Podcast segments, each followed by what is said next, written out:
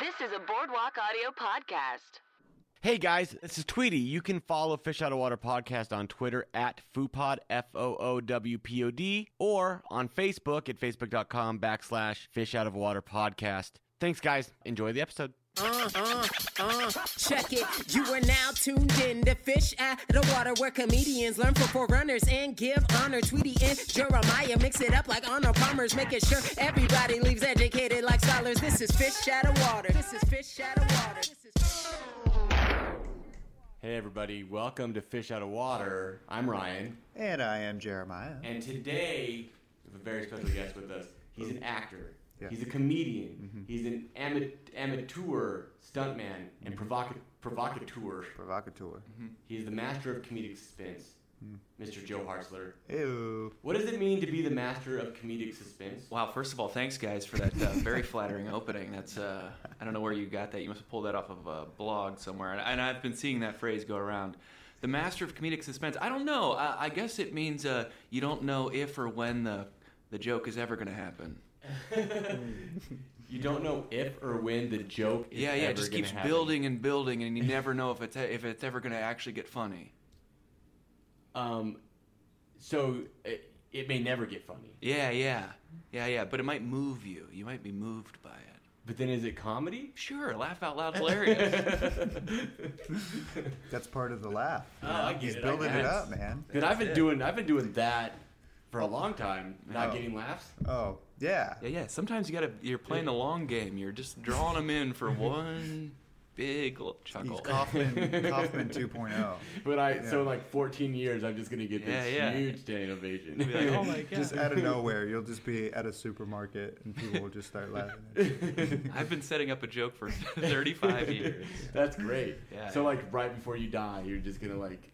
I just hope that people around to hear it. Well, Yeah, if, yeah. you- if you think about it, you trying to be a comedian is a lifelong joke. Yeah, yeah. I've said that if you, you know, if you move to LA and pursue comedy long enough, you will be a joke. That's yeah, Yeah. Mm-hmm. That's true.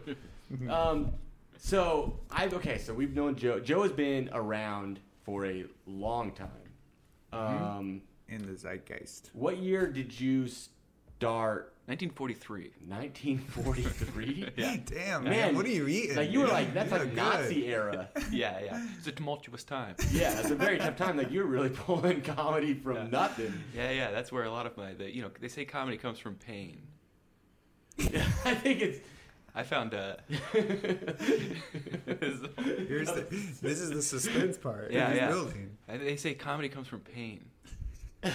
I also uh, I find it helps to have a few jokes to toss in there. yeah, yeah, yeah.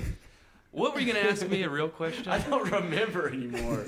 what, when did you When did you start? start? Yeah. fucking comedy. So I started comedy. I started. Um, I mean, I was always joking around and stuff, but I start, I started taking it seriously uh, in college. I to the mic, closer Yeah, to the mic, closer to the I'm mic. gonna have to make some arrangements.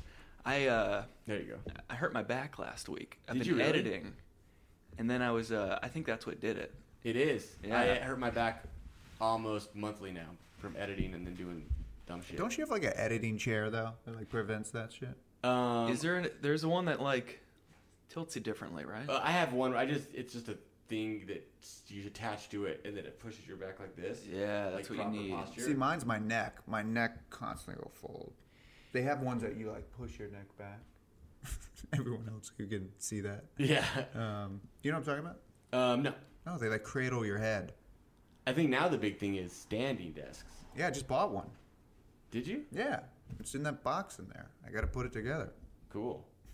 Tight. Yeah. Should we stick around and help? Um, Put that standing We will desk put, together, Put man. that up on Facebook Live. I'm I'm creating comedic suspense. So I got started. I met a group called Isaac Improv in college, and they were performing at my college, my Okay. Christiany college, Oh, that's Malone right. University, and uh, you were like a super Christian. yeah, I was a super Christian. what college was this? Malone University in Canton, Ohio, my alma mater, old Malone. uh, I don't really know the song. I was What did gonna it- say, man, if you could finish that song. I, w- I really wish I did. In fact, that's one of the things I regret about my college experience. Learn your alma, alma mater. I think it would be nice to be able to sing it at a podcast if you're doing it 10 years, 15 years later. I Okay. know I know the alma You know- mater for a school that I didn't go to Why? because it's a Hu- I'm a Oh. Husker fan, so I know the University of Nebraska's song, but I don't know my own. Is that what it's called? Alma mater. That's the song. Well, alma mater is the isn't it just Oh. what you the school you went to? Yeah, but then there's a certain song. I don't know what it, what the term is. Oh, I Yeah. thought. Yeah, You have a that's cool. For Right. Nebraska, it's uh, the boys are the squarest, the girls are the fairest of any old school that I knew. Da-na-na-na-na-na-na, na-na-na-na-na-na. Yep. yeah, they all kind of have that old timey. Yeah, because they're all written in like late 1800s. yeah, yeah. We could update those. Yeah. So I started. I basically, would you believe I was a bit depressed at the time, and uh, and I had, the the pastor's daughter had dumped me. Oh, Oh Believe no! what a jerk. Yeah, what a man Did you ever And, get uh, your revenge? No.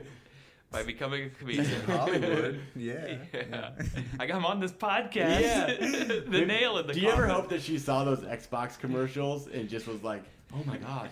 I don't think, unfortunately, I don't think that was enough to uh, to pour hot coals. You know, you can only do it with kindness, really. Oh, okay. That's the only thing you can do for revenge is just be nice. No, um, I don't know what I'm doing. So I, but I, I basically dropped out of school for a while. I finished the uh, semester, and, and so I was a few semesters. I was about halfway through, or oh, maybe I was most of the way through my schooling. But I took a year off, and I just toured with them, and I was their intern but I, there were no toilets to mop. It was great. I was just like I sold merch after shows, and I I did I ran their sound for them. And then halfway through that first tour, which was a four month tour, halfway through one of their guys left, and then I became the third guy. I was thrown into the spotlight, and I was awful. It was a real You were awful. Oh, I was so bad for a while. I had no idea. In fact, I used to remember I'd enter every scene with an accent. Like uh, I thought I was Robin Williams. You know, I thought I could do every uh, different. Which actually, I, I still credit for really pushing me. It, it, I grew a lot as a performer during that time. Well, you were performing a lot, right? A ton. Oh, but we were doing short form for like a lot of churches or big crowds. Like it was interesting. I think we were doing over 200 shows a year. We would do a couple a week. Sometimes you'd be doing like a thousand people. You'd be doing a show for a thousand people, and then the next day you might be doing a show for 10 people. So it was hit or miss. Oh, that's crazy. Where do you do a show for a thousand? It's just like at a church, like a big. Churches, It's like multi those big multi huge churches yeah and uh, camps a lot of it was Hmm. like camps and so like a lot of maybe a lot of churches would come together especially in texas like a big uh, texas corpus christi texas denton texas there's a lot of big camps that we would go hit and uh, it was great i mean it was fun but it, but you're always much more technically challenging because we had to deal with lav mics Oh yeah. and, and improv is just the worst for the and it was way back Were they wired lofts? yeah i mean it was just No, I just think it'd be really funny if they had like Oh, wires. and you just- Occasionally, yeah. Oh, Like, really? See, that's the thing. We had a rider. Like, we did everything. Like, it was a.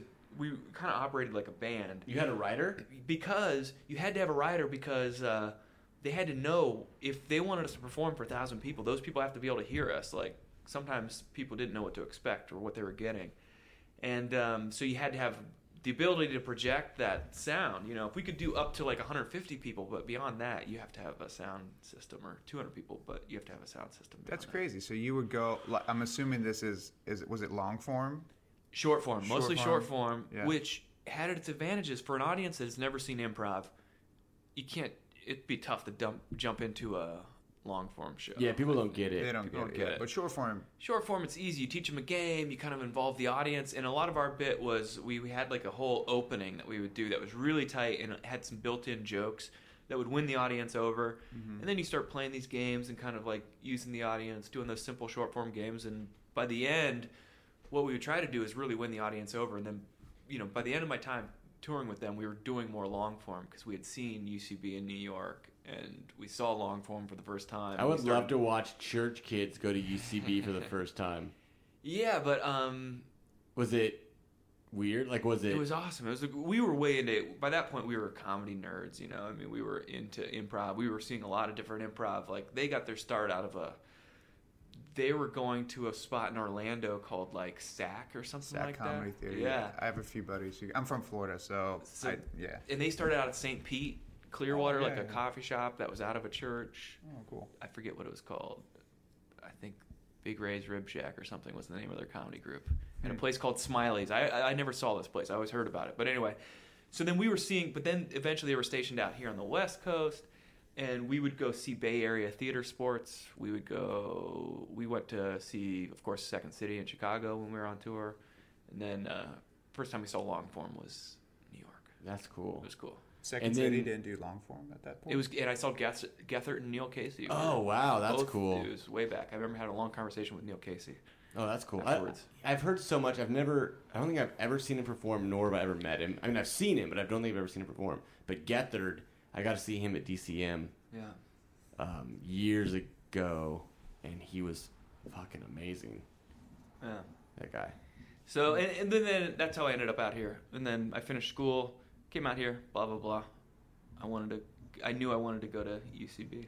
Yeah, So and well, UCB you've was been already on. out here at the time. They had just started out here. In fact, when I came out, I finished school by doing an intern, uh, like a film program that gave me an internship out here at Fox, Fox Comedy Development. And um, I, that was my final semester of school. In fact, I tried to get my internship at UCB, but through the program I did, I, they had to set me up, which probably worked out better that I was at Fox Comedy Development, not cleaning toilets. But Yeah, that's I fair. guess you, whatever. But um, but so it was. I wasn't like the very first wave. I was like the next. Mm. Yeah. Yeah, so I because I remember when I started taking classes, it was like 2007, Yeah. and like the big teams at the time were like, "Hey, Uncle Gary." yep. I remember them. I, And- watched, I I was so I was in the audience during that time. Mm, You were on. You were in. God, I, Yeah, I got on on Flap end of- Jackson. End of, 2007, I think we formed. I What- think that's so. Flap Jackson. Is that what it's called? Yeah. It was a Hale team or a Mott team. Flap Jackson. Yeah, it was a Herald team. That And was like one of was- the best too. Yeah, that was by far the the best uh, improv team I was on officially uh, at the theater, I think. But uh, Because it was like Bart Folkerts. it was Bart, Scott, Marissa Pinson, Yeah, Scott she's Rogers, Josh Simpson. Josh Simpson was his first. Originally, it was Matt Jones of Breaking Bad fame. Oh, really? He I has no didn't know he was badger. on that. Yeah, in fact, he started getting busy with Breaking Bad during that time, and then eventually left because he was getting too busy. That's And cool. then he got replaced by let's see who else do we have. We had Lauren Pal- Palmigiano. oh yeah, Palmigiano, I'm she probably was saying so her- funny. Yeah, she's great. She's She was like still a great. She's- writer for Funny or Die. I think. Yeah, I think she still might be. sh- Ooh, she yeah, she's writing, she's directing, she's she's around, she's killing it. that's great. Marissa's writes for um, what's that show? It's so good. It's the um that uh the show that Andre's on. Andre. Andre Vermeulen.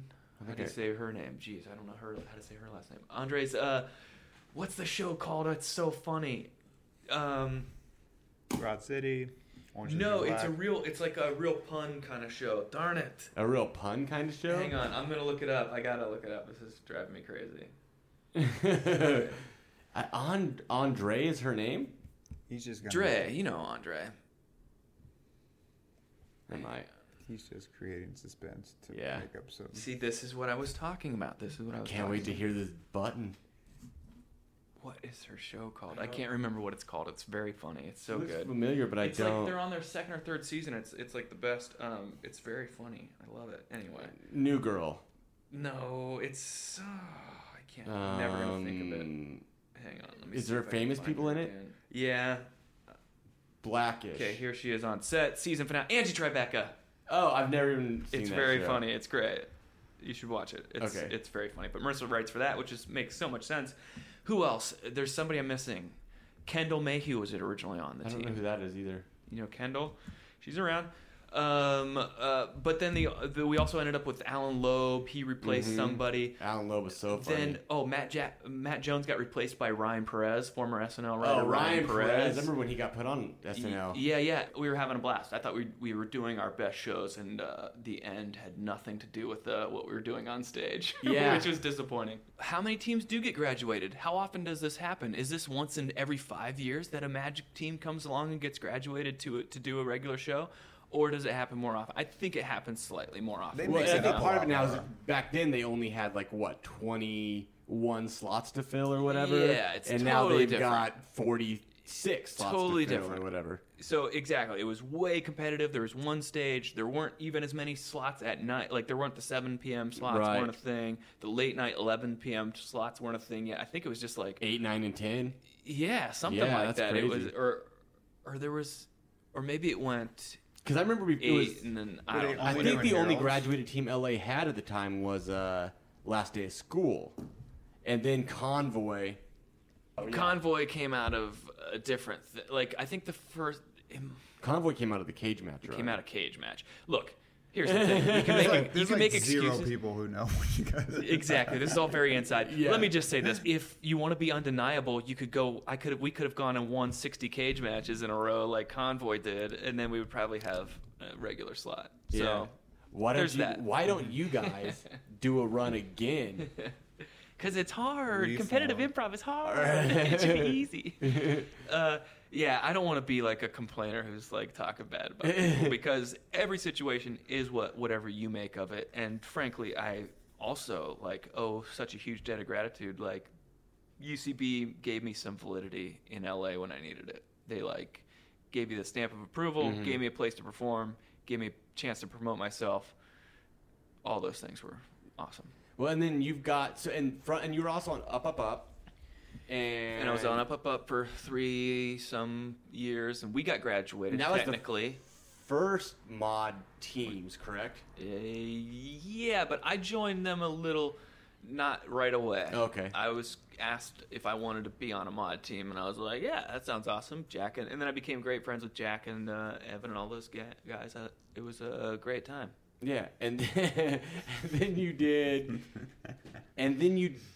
And then I started, uh, well, I started doing a show called Trophy Case what I was gonna say, eventually. trophy case. uh, eventually, you know, mod was awesome. I think I was getting a little burnout because there was a while there where I didn't realize that I needed to pick my battles a little bit. I was like, hey, any chance I can get on that stage, I just want to be on stage. So there was a, a time when I was every night of the week performing uh, either at UCB or an indie theater or coaching or I mean it was nonstop improv, nonstop performing.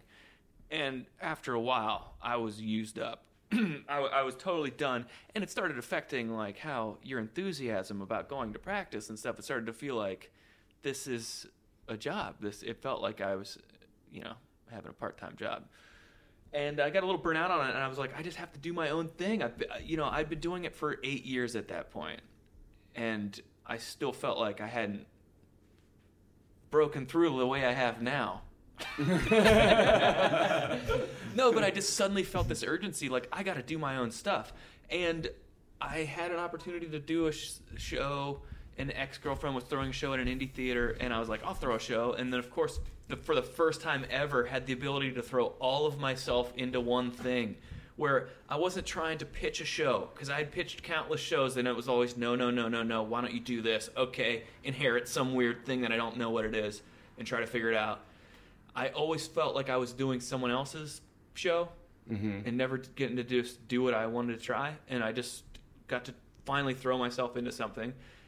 And turns out when I get to do that, it's really fulfilling and really, really challenging. And it was like my the favorite my favorite thing I've ever done. It's Didn't you used to take the audience outside of the theater yeah, yeah. And I took them out and. uh with like jump cars on bikes? Yeah, I jumped over my roommate's car on a BMX bike uh, after one of my shows. Uh, that was Trophy Case. Was that part of the show or was it? Yeah, yeah, it was a whole thing leading. There was a whole storyline and sketches and the whole thing leading up to it, and a lot of that started ha- happening because um, I started trying to figure out a way to get people to come to the first one, and so I started advertising that I would do a backflip at this show, and no one knew that I could really do a backflip, and and it was at the clubhouse, which is a little space. So it was like, how's he going to do a backflip in there? So then I took people outside into the alleyway afterwards and it did the backflip. But I, of course, I would build it up into a, a whole ordeal. It's hard to explain how it would be fun to be in that audience, but it was really fun. Yeah.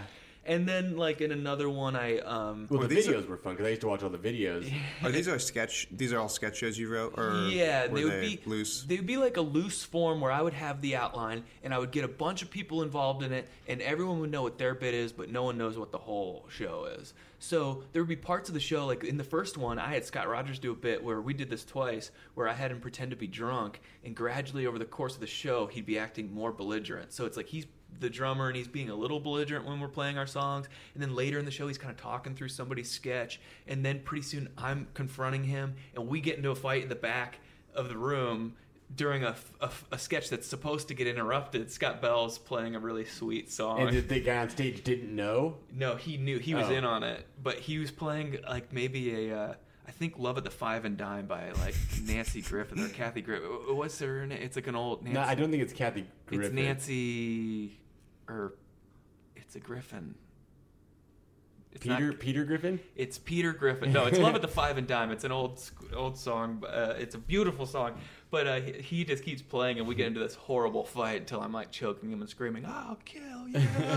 you know, it's uh, it's really fun, and then we all stand up and take a vow together. That's the first time anyone knows it's uh, not. In fact, the first time we did it, it was at UCB, and Kale th- thought it was Sc- Scott was really drunk, and he um, when we we kind of came out from the curtain from the side of the stage and the whole audience is now distracted and watching the commotion and we spill out and we're having this huge fight and kale jumped out of a seat and grabbed scott and was trying to drag him out because he didn't know it was supposed to happen Kale Hills.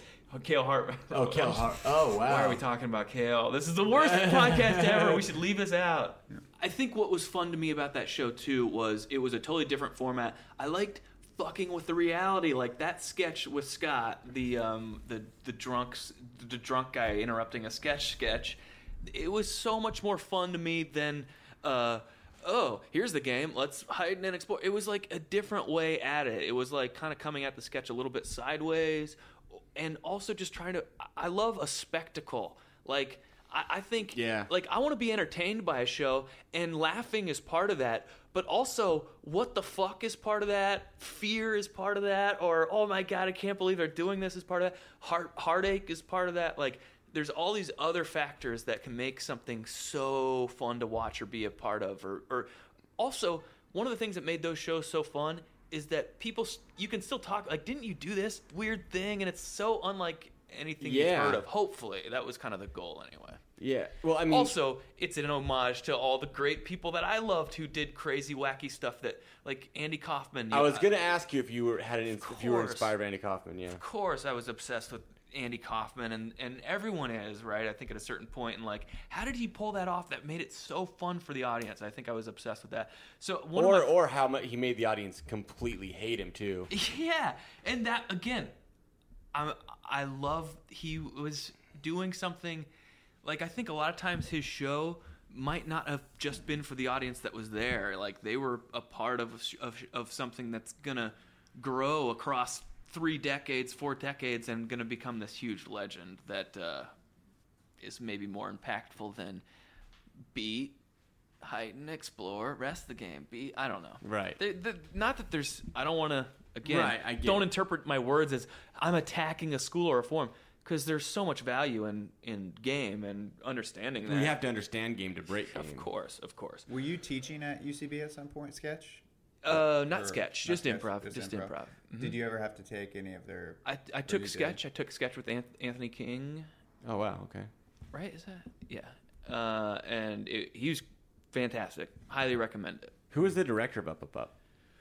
um Nick Weiger for a while, which Mm. was amazing. he's fun. Um, I loved Nick. Who else do we have? Al McLeod for a long time. Who else? He was I'm one of sure my there's first. people I'm missing, but almost as soon as we stopped, here's the, the other thing: we stopped having a director, and things stopped working as smoothly. I will say that Oh yeah. that's when like kind of the conflict started coming out and um, i do think there's a way that teams can work in fact the team that i first i mean the improv team that i first started on isaac that uh, short form team we practiced amongst ourselves all the time it was like a part of our culture every week when we weren't doing a show we, were, we would have a practice with just e- with just each other and kind of self note and it wasn't like we just talk about the show. It wasn't like we were giving each other notes, but there's a there was a way to do that.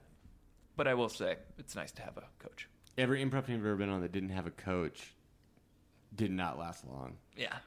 Yeah, it was yeah, a yeah, yeah. special situation, I think. Yeah. They usually fall apart Yeah. You got to have an Well, you gotta outside have source someone, telling yeah. you you're saying the hard stuff to say. because typically one person in the group will then try to make decisions, and then people will be like, "Well, hold on, you never did this in the past, Yeah. so now you think you're just gonna step into this role?" Yeah. you know, Group Sure, there's- dynamics are hard. yeah, ego. And shit. Yeah, group dynamics are re- dynamics are really hard. Like especially, and I think on sketch teams even more because like with an improv, it's like everybody just like makes bad di- decisions sometimes. but with a sketch, like you went home, You and worked you on it. thought about that bad idea, and then you brought that bad idea in after thinking it was a good idea, So that's, then that's people funny. like yeah, that's interesting because that's why per- that's why people get their feelings hurt so much. Yeah. because they invest so much time into it. Okay, let me turn the tables here. What what are you guys writing? What are- what teams are you guys working on? Um, well, he's on Dad Jeans and I'm on Miss Smith, but we just wrote something. Well, I wrote it actually. He, but we filmed it this weekend, Nice. and it, it's it, and the thing that's interesting to me is that it's so much kind of in that vein of the type of stuff. Not it, it's not Andy Kaufman esque, but it's very like there's no joke. Mm-hmm. There's no joke. Yeah, I mean, It's- there's no It's the uh, there's no real game of it, I guess, right? It's just I mean, yeah. there's a Sounds funny like comedic idea. suspense. It's what it Yeah, is, but like it's exactly. played very serious. Yeah. But the topic is just so stupid. Nice. Mm-hmm. But it's that kind of like that's the kind of stuff that I really like. Like I don't, and I appreciate people that can do it, but I'm not a big pratfall guy. I do like dicks and balls and stuff, but of course. but for the Sure. most part, like I'm not like a well big known. like Tough to build a career on that, but you can do it. you, can't do, it. I mean, if I got, I wish I could. if you could, oh man, I'd be a millionaire. Yeah. But, See, I'm like- like I'm like you though in a sense where I like the show of things. I'm con- all my sketches are very. eh. When I try to do like game based stuff where it's just like this, this, this, I don't nearly have as much fun, and I don't put like my heart and love into it as much as when I do like I rig stuff up, rig stuff up, and like I'm known to like I don't know if I'm known, but it's what I love to do. It's like create squibs and sh- you know blow Nice. people's heads off and drop stuff from the ceiling and like oh, that's cool. you know, that's that's what He I rigged fall toward. twenty penises. so the and then but one of the guys on his team blew blew the joke because I For you. he walked huh for, me you, yeah. because he walked off onto the sidelines and he goes like this and looks up. And so then I just looked up and I could see the tarp holding all the dicks. but they pulled a rope and dropped 20 dicks on stage, 20 concrete dicks. Yeah, That's great. yeah. But but I think- Concrete dicks. they were paper mache. It was it was this Papier-mâché. sketch I wrote about. I went to the Vatican this past summer, and we were we were touring the Vatican, and a lady was like, um, "As you can see, some of the statues don't have uh, the bits. Um, they've been." Uh, removed or during this pe- period they were removed and stored in a room and i was like what like there's a room in the vatican that has a bunch of just penises and so I wrote this. I wrote this sketch to where it was like Indiana Jones kind of s where we're going through the Vatican, you know, with the Pope. Oh, that's awesome. And then the Pope pulls the string, and all the dicks. It's just a trap for the Pope to rape us. Like, Oh, No. yeah, yeah, Uh, You know, that'll, that'll that old. yeah, that old- yeah, standard trip. But um, but yeah, I, I, I like that. I think there's. I don't. Uh, do, did you kind of fall into that because people were not doing it, or was it just your style of like that's Uh, I what- mean- that just made you laugh, and so that's what you pursued? Both. Yeah. You, you got to do what you think is funny and do what makes you laugh. Exactly. Just stay in your lane, and, and what you what makes you laugh will make someone else laugh because of uh, it's your voice and. eh. so both, but definitely I saw a lack of of that type of stuff. I mean, I don't want to just try to like write off a whole theater because there I saw so much amazing creative stuff. Like like even like I always like used to jump over the wall in improv shows, and like Mike Leffingwell is the first person I saw jump over that wall. You know, it's like everybody's Yeah. kind of deriving from something. So I'm sure I was also hugely inspired by all the shows I I watched. You know, so it's almost like if you don't go see a million shows, you don't know what's missing from comedy. And I, I want to also say this.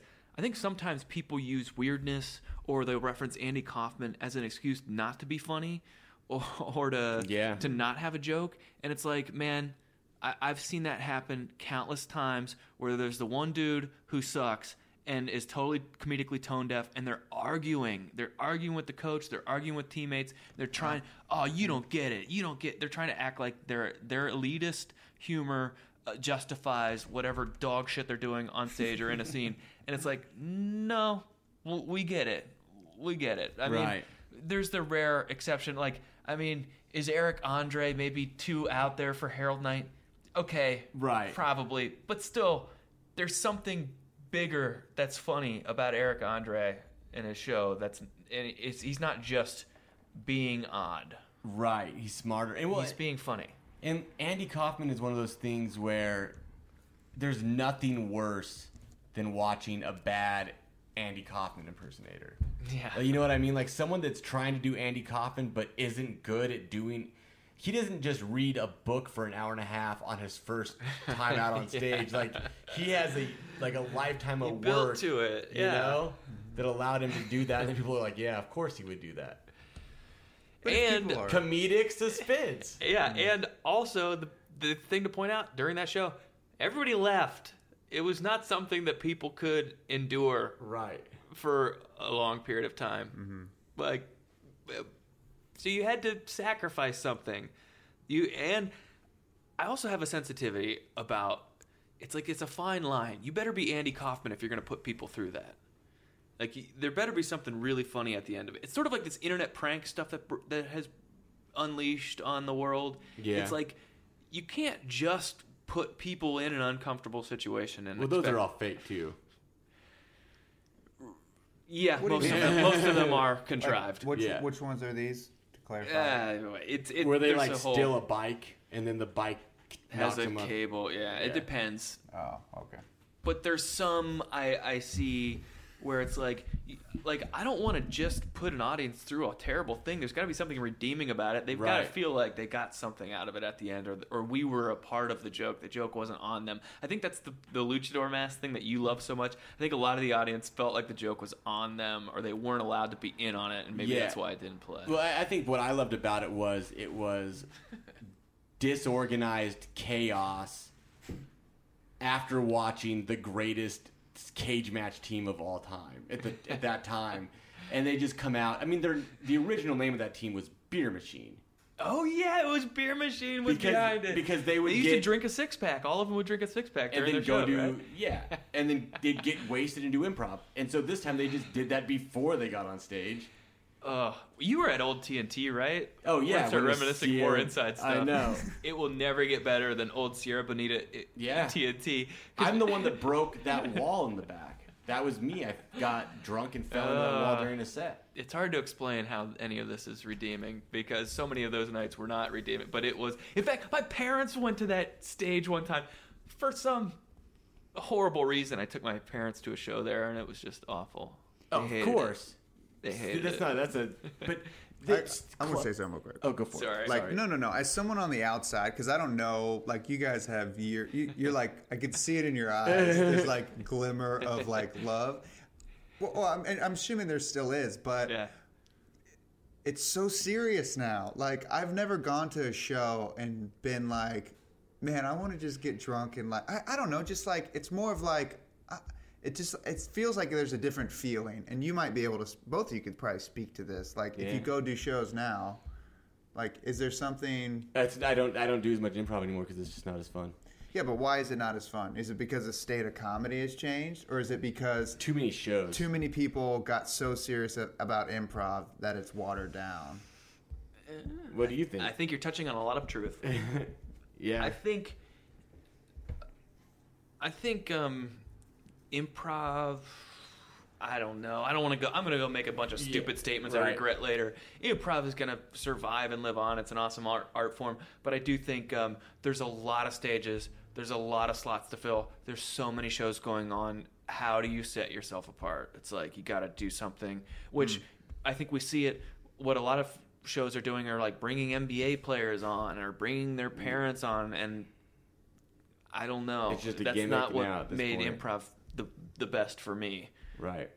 Well, no, there but- we go again, but here you attacking go. people. You're I'm not an a- idiot. You're not attacking. oh, So here, uh, maybe I can sum it up. Mm-hmm. Clubhouse has two theaters, three shows a night, seven days a week. Gotcha. UCB Sunset, two stages. three, right? Well, oh, two- three. two in Sunset and one at If they Franklin, Mm-hmm. want right? at Franklin, IO has three stages. Mm-hmm. The Pack. Um, back then, there was Franklin, Mm-hmm. there was IO, and there was TNT. TNT was Clubhouse. TNT so- was the first indie show. It like that was- was, not a thing. Like Yeah, indie Clubhouse shows didn't exist. TNT Clubhouse- was a, was, was the Clubhouse. So so think about, it. and it was one night a week, Tuesday night, and it basically fed on some IO, some UCB. It was basically mostly UCB. UCB, but it was closer to IO, right, or something Yeah, like that. TNT or- doesn't get the respect now that it did. 10 Are they years still ago. running? Or It you- Yeah. was just, So they're and it was Clubhouse. Harrison and Jonathan Smith. Yeah, that were running it. Uh, And now it's like Ronnie and Johnny and it's Harrison sometimes. John Smith is in New York, I think. He's in the other. He's on the other coast. But anyway, but th- that was the first thing. So now imagine seven days a week. There's a full schedule, which is sort of amazing. if you wanted and if you wanted to be at TNT, the best way to get a slot was to go to TNT. So your course. audience was always packed because people wanted to perform. And we all did the jams. We all did these crazy jams. It was Yeah. so fun. They were ridiculous. I mean, Yeah. you know how jams are. Yeah. But it was great. I mean, tho- those those were the days. It was exciting and it was up and coming. And you know what? I will argue that I bet there's people coming up through the system right now that are having similar experiences. Oh, I'm sure. And probably, you know, one day they'll t- they'll look back and be like, "Oh my god, the clubhouse." So you don't ever have that like let's just get fucked up and do improv. No, I guess like I put, I take it as like, I guess I'm too serious. I, I, I mean, when I first started up, like when I first started doing it, and maybe it's because like you guys already had, like you know, you were in college doing it, so you kind of already had those growing pains of it. Of Oh, there's sorts. some growing pains. You know, always and gonna so have my that. growing pains were at the clubhouse, at UCB S- Sunset, at UCB Inner Sanctum, at IO. Like, so maybe I'm like, but y- you know, now when I go, I don't necessarily. It's not a, like a pressure thing. You know, you just you want to go and have fun and do it. But I don't know. I feel like just like the state of comedy here locally is just like you want to be the you want to like fucking be the fucking best and you want to crush it and you know like go out there and there's like a lot of pressure to, to be good instead of just no pressure and having fun artistically if that makes sense Yeah. Yeah, and I would also say I don't think everyone uh, like, yeah, go have some beers, have some fun, but uh, beer beer never made my improv better. No, you know? it just made it more fun. Um, it made it To fun. you. But it's like, yeah, if you do want to do something good, you're probably gonna have to straighten it out and take and take it seriously. yeah. i wasn't by any mean like condoning Of course, Yeah, of course, of yeah, Um, course. i was just There's a fine line, right? We used to get drunk during rehearsals. We would bring someone would bring beer like a- rehearsal occasionally. Yeah. yeah. beer rehearsal. you know, like, like beer you, oh, Aaron I lived for the beer rehearsal. Erin McGathy was the queen of it. She was the coach. Root beer. Um. Anyways. Uh. So, but so so we doesn't do. Uh, um, Let's transition. to. Uh, Transition. Basically, what what were you? I was gonna say your web series you're doing now. Okay, so now I'm doing a 'Cause web it's very series. Andy Kaufman esque. It's for free on YouTube.com, the website. Okay. It's called Acting Tips with Joe Hartzler. It's just called Acting Tips, and uh, uh, I'm, I give acting tips and I interview actors, and uh, it's super fun. One thing I didn't uh, realize was how long it would take me to edit. I'm a really bad editor, so it's taking me a long time, and I'm like sort of like learning. I've been learning to shoot as I go, so I think each episode gets a little better, like in terms of the uh, the quality. Hopefully, as I learn how to shoot manually. I was actually thought they looked pretty good. I figured either you knew what you were doing or you hired I'm somebody. figuring it out. I'm doing it all myself. I'm shooting it, sound, everything's done myself. I treat it like a podcast. I pay, ev- but I pay everyone twenty bucks who comes on to prove that uh, actors can be paid for auditions. That's what I'm proving throughout the series. It's a very, it's a powerful series. but um, the one I got dropping soon is Josh Simpson, and then I've got a bunch of people, so many fun people coming up, uh, uh, still to come. But it's a, a real show that I shoot in my backyard. I, there's um, a building back there that I kind of train and work out of, and I coach out of sometimes. And sorry, I keep looking at you. Oh, okay he's pretty um, yeah. and it's it's super fun. It's uh it's a weird one, but it's like it's real and funny, and uh, there's some adventure in it. I ride motorcycle. I wreck my BMX bike. There's a lot of cool stuff. We That go was that on skateboarding. accident, or did you actually wreck the BMX bicycle so you'd have the bit? The funny thing about that is, um, I actually had an emotional phone call that was so Oh, and then you can tell in the episode that you're not joking. it about was all so that. significant that I turned on the camera because I thought this is part of it too, and uh, then I jumped on my bike and I was real worked up before I went, and so it was like a really hard ride that I do all the time. So then with the normal jumps that I usually hit, I just hit them a little too hard this time, and I have not wrecked that hard since I was probably eleven. this is on a, a bicycle or a motorcycle Oh. on a bicycle, BMX okay. bike, and BMX. I almost went over backwards, and I should have just thrown the bike, but I thought I could save it, and then I landed and went over forwards, and then shit. smashed into the handlebars and slid on my face, and it was a whole thing. But uh, so I immediately jumped up and went home and started filming because I was like, "This is great." The funny thing about it though is I started shooting these shots because I was like, "I gotta get it now," but I was like, in a, I was all flustered and uh, bleeding and it was a awful wreck. I literally was probably four feet high in the air and probably went a distance of fifteen feet, Oh, and then slid on shit. my face. Yeah, it was. Uh, It, was just looks awesome. like your hand. because I slid on my hands and then like I bashed my face. Actually, that little scar, I hit my handlebars and then I even slid like so bad. Like I, I felt it on my tooth. I could, that's how close it got. To, like I could have busted my teeth out. But I ran home and I started filming immediately. But by the time I got all these different shots and I wanted, you know, and I, my sound is messed up because I didn't have the mic plugged in all the way. And um, but by the time I got all those shots, it was like 40 minutes later. And then I finally turned to try to start dressing the wound, and almost passed out. Real close to passing out. I uh, I suddenly had to sit down, and it was like a just cold sweat. It was like all the adrenaline wore off suddenly. Yeah. Oh damn. That sucks. It's like the adrenaline is for fixing the wound. yeah, yeah, yeah, That's yeah. what that's for. That's why your body does it. Meanwhile, you're plugging microphones. yeah. But I'm glad I got it. You know, it's Yeah. like that's, So where do you come up? Like, where like Yeah, how where do you did this- generate ideas? Do these just come to you in your sleep? Um, you just start shooting stuff, right? Just start creating stuff. Well, and the funny thing about this show is also, look, I have a theory that what you try to do with your whole life, if you're going to be a creator, is try to surround yourself by as many paintbrushes as possible, right? Mm-hmm. I believe that theory about improv scenes, and I believe it about life. Here's how it applies to improv scenes. Everybody settles for too little information in their improv scenes. We don't know anything about the world. Get a couple of regular, mundane, ordinary specifics out there, and the more the better, because all of those specifics generate ideas. Instead of, we're out of cereal, why didn't you get any? And then an argument starts and we're bored to death, right? Be specific, add real details, give yourself s- something to paint with, right? If you don't add details, we can't paint with anything.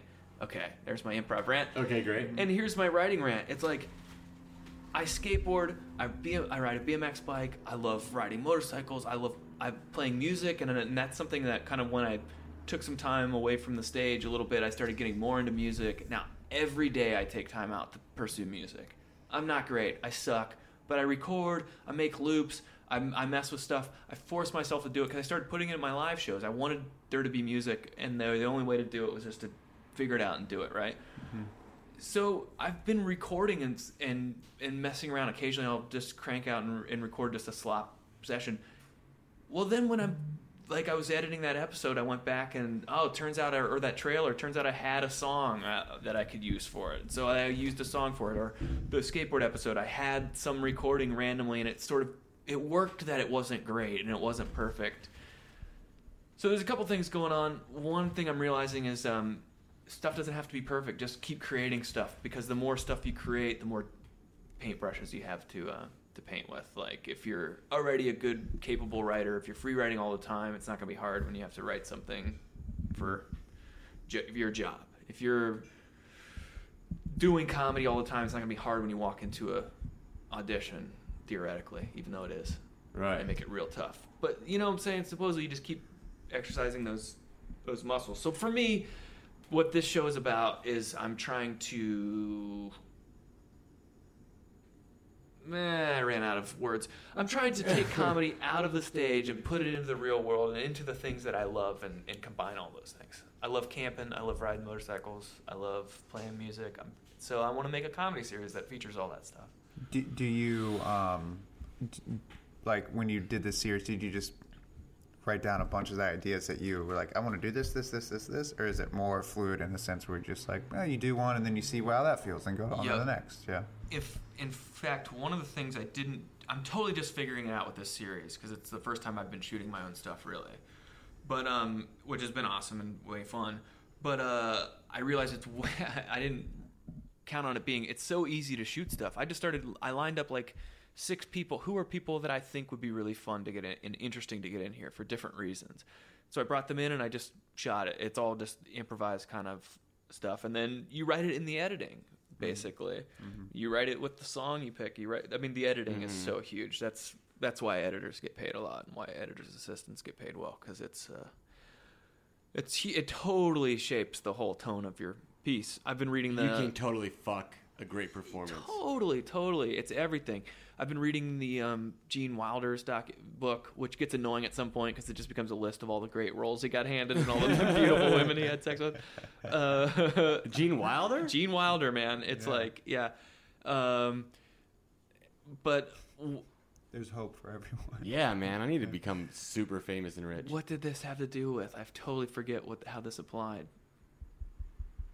Oh, he was talking about editing, and the- Editing. the Oh, first yeah. time him and Mel Brooks went in and started editing um, the Young Frankenstein, and they watched a scene, and, they- and Mel was like beating his head against the wall, and and Gene was like, "That's I'm ruined," you know. It's like, and he's like, and Mel said something about, "Listen, in this many weeks we'll have a barely watchable something scene. In this many weeks it'll be sort of okay, and in this many many weeks we'll have like a two minute masterpiece," you know. Yeah. He said it much better. You should read Right. the book. I'll read the book. Mel Brooks I'm sounds like a very funny person. Really? Yeah, he sounds hilarious. Yeah, I've never, never heard of him. You guys might be shocked to know this that Mel Brooks sounds funny. Speaking of sounds funny, Okay, I'm rambling. What about you guys? Go. how about we pitch? Yeah, we pitch. Uh. Oh, great. You All ready right. for this? Yeah, let's Yeah. pitch. Okay. So, what we're gonna do? I'll explain this to Joe. Jeremiah has a list. Yes. Only Jeremiah knows this list. Jeremiah, where are you from? Uh, I am from Melbourne, Florida. Melbourne. Yeah. I thought you were going to say Australia. I- right? Because of his accent. Yeah. Melbourne, Florida. Where's that? Uh, Orlando. Got it. Yeah, like East Coast. Yeah, East Coast, right? Like Daytona Beach. Yep. South of that. Cool. Yeah. Are you looking up pictures of motorcycles? and, and what kind No. is your 450? It's a Yamaha YZ450. Yeah. Now I'm bleeding my brakes on my CR. I bought a new brake line, and I'm getting air. And th- no one cares about this. I do. Okay. well, well, for us, there's air in the the front master cylinder, so Uh. I'm trying to see if anyone has any creative techniques on getting it out. And I found, I found Oh, out okay. what to do. Yeah. But no, I was pulling up. I have to go on iCloud since I'm not on my Mac Oh. to go look up uh, Yeah. the list. It's all in the cloud now. all the in the cloud. You wanna know what the cloud is? the cloud is just someone else's computer. Re- Oh, really? That's all it is. It's just another computer. Different computer. um, so he's gonna give us a. And Okay. you're gonna pick a number, one through I believe it's sixteen.